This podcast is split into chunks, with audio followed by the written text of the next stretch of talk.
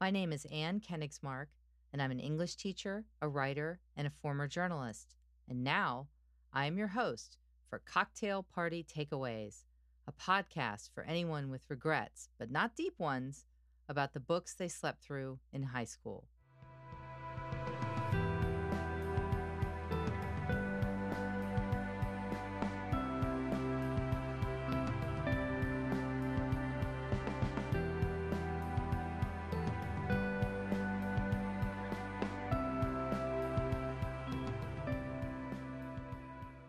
When I left newspapers and started teaching English more than a decade ago, I could remember almost nothing from high school English class. I was like, wait, was there something about a five paragraph essay? What's a protagonist? How many pages can kids even read each night for homework? If you were wondering why anyone hired me if I was so stupid, it's a long story, but they were desperate and I got lucky. Anyway, I am painfully aware how little my students will retain of my carefully crafted lessons on irony, metaphor, and the tragic hero. That's why I came up with the cocktail party takeaways, those few things per book that I'd like you to keep with you for the rest of your life, so that one day, when you're in a crowded room with a martini in your hand, you can coolly refer to the green light at the end of Daisy Buchanan's dock. You'll be able to quote Emily Dickinson and say hope is the thing with feathers. You can wax poetic about Frederick Douglass's blinding white sails, a symbol of freedom far out of reach in the Chesapeake Bay. But I'd like to do more than that. If you recall anything at all from English class, you might remember books in isolation, disconnected from the real world, and even from each other. In each episode, I'll show you the way great works of literature communicate across space and time. I'll demonstrate how they speak to the world around us and to the inner workings of your own heart of hearts. Tom Buchanan in The Great Gatsby is a snob and a bore, but he also represents a politely dangerous class of people who believed this country was made for them and them alone. Thought The Haunting of Hill House was just a ghost story? It's really about the loneliness that haunts us all and while Life of Pi is a gripping adventure tale of a boy lost at sea with only a Bengal tiger for company, it is also a story that will make you believe in God. These are the gifts that I give to my students, and now to you, dear listeners. But look, if nothing else, you can be that person at a party who drops a literary bon mot on command, or at least recognizes them. Presidents quote Shakespeare with some frequency. Journalists love to call everything Orwellian or Kafkaesque. Wouldn't it be great to be the person who can rattle off the whole tomorrow speech from Macbeth, then sigh dramatically and say, that medieval Scotsman, he was a real existentialist. Or you could be the person who corrects the douchebag who rattles off the speech but misses a line. I will admit, I am so into cocktail party takeaways that I've leveled them, adjusting the takeaway to particular party situations. Let's take F. Scott Fitzgerald's The Great Gatsby. At a frat party, you gotta fight for your right to party.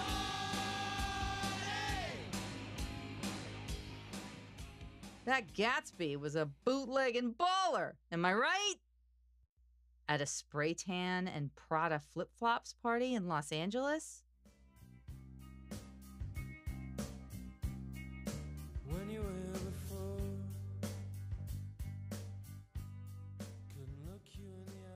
And so we beat on, right?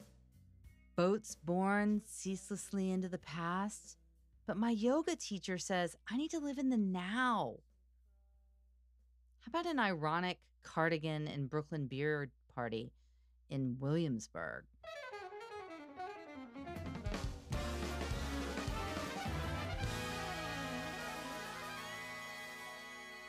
Did you know that Mayor Bloomberg wanted to redevelop the Valley of Ashes? And the eyes of TJ Eckleburg on that billboard? Those represent God and everyone else abandoning the proletarians who already keep this country running. New York is just one long story of the rich getting richer. Oh, oh, sorry. Yes, uh, of course I understand. Your glass certainly is empty. If you want to hear more, I'll be right here. And finally, for whenever you encounter a windbag who wants to mansplain literature, how about some fake news? Did you know they used to start KKK meetings with a prayer to Tom Buchanan? I'll end each podcast with a challenge for you, the listeners, to level the takeaways. So here we go. Grab a Sazerac, a glass of wine, or a cup of tea, and join me for cocktail party takeaways. We're going to start with easily the most cocktail party takeaway piece of literature in the Western canon Oedipus Rex by Sophocles. Now, I know what you're thinking.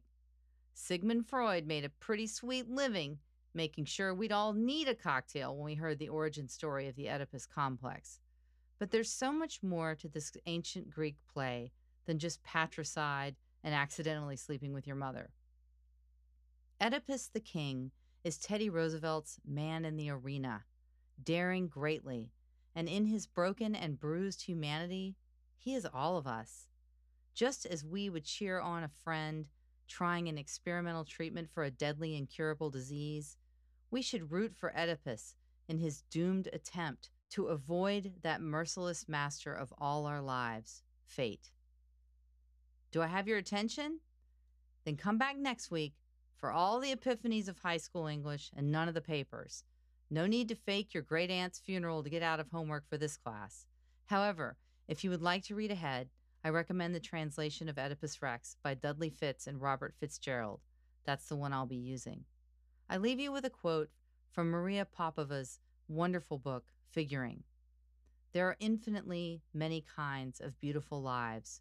So much of the beauty, so much of what propels our pursuit of truth stems from invisible connections between ideas, between disciplines, between the denizens of a particular time and a particular place, between the interior world of each pioneer and the mark they leave on the cave walls of culture, between faint figures who pass each other in the nocturne before the torchlight of a revolution lights the new day, with little more than a half nod of kinship and a match to change hands.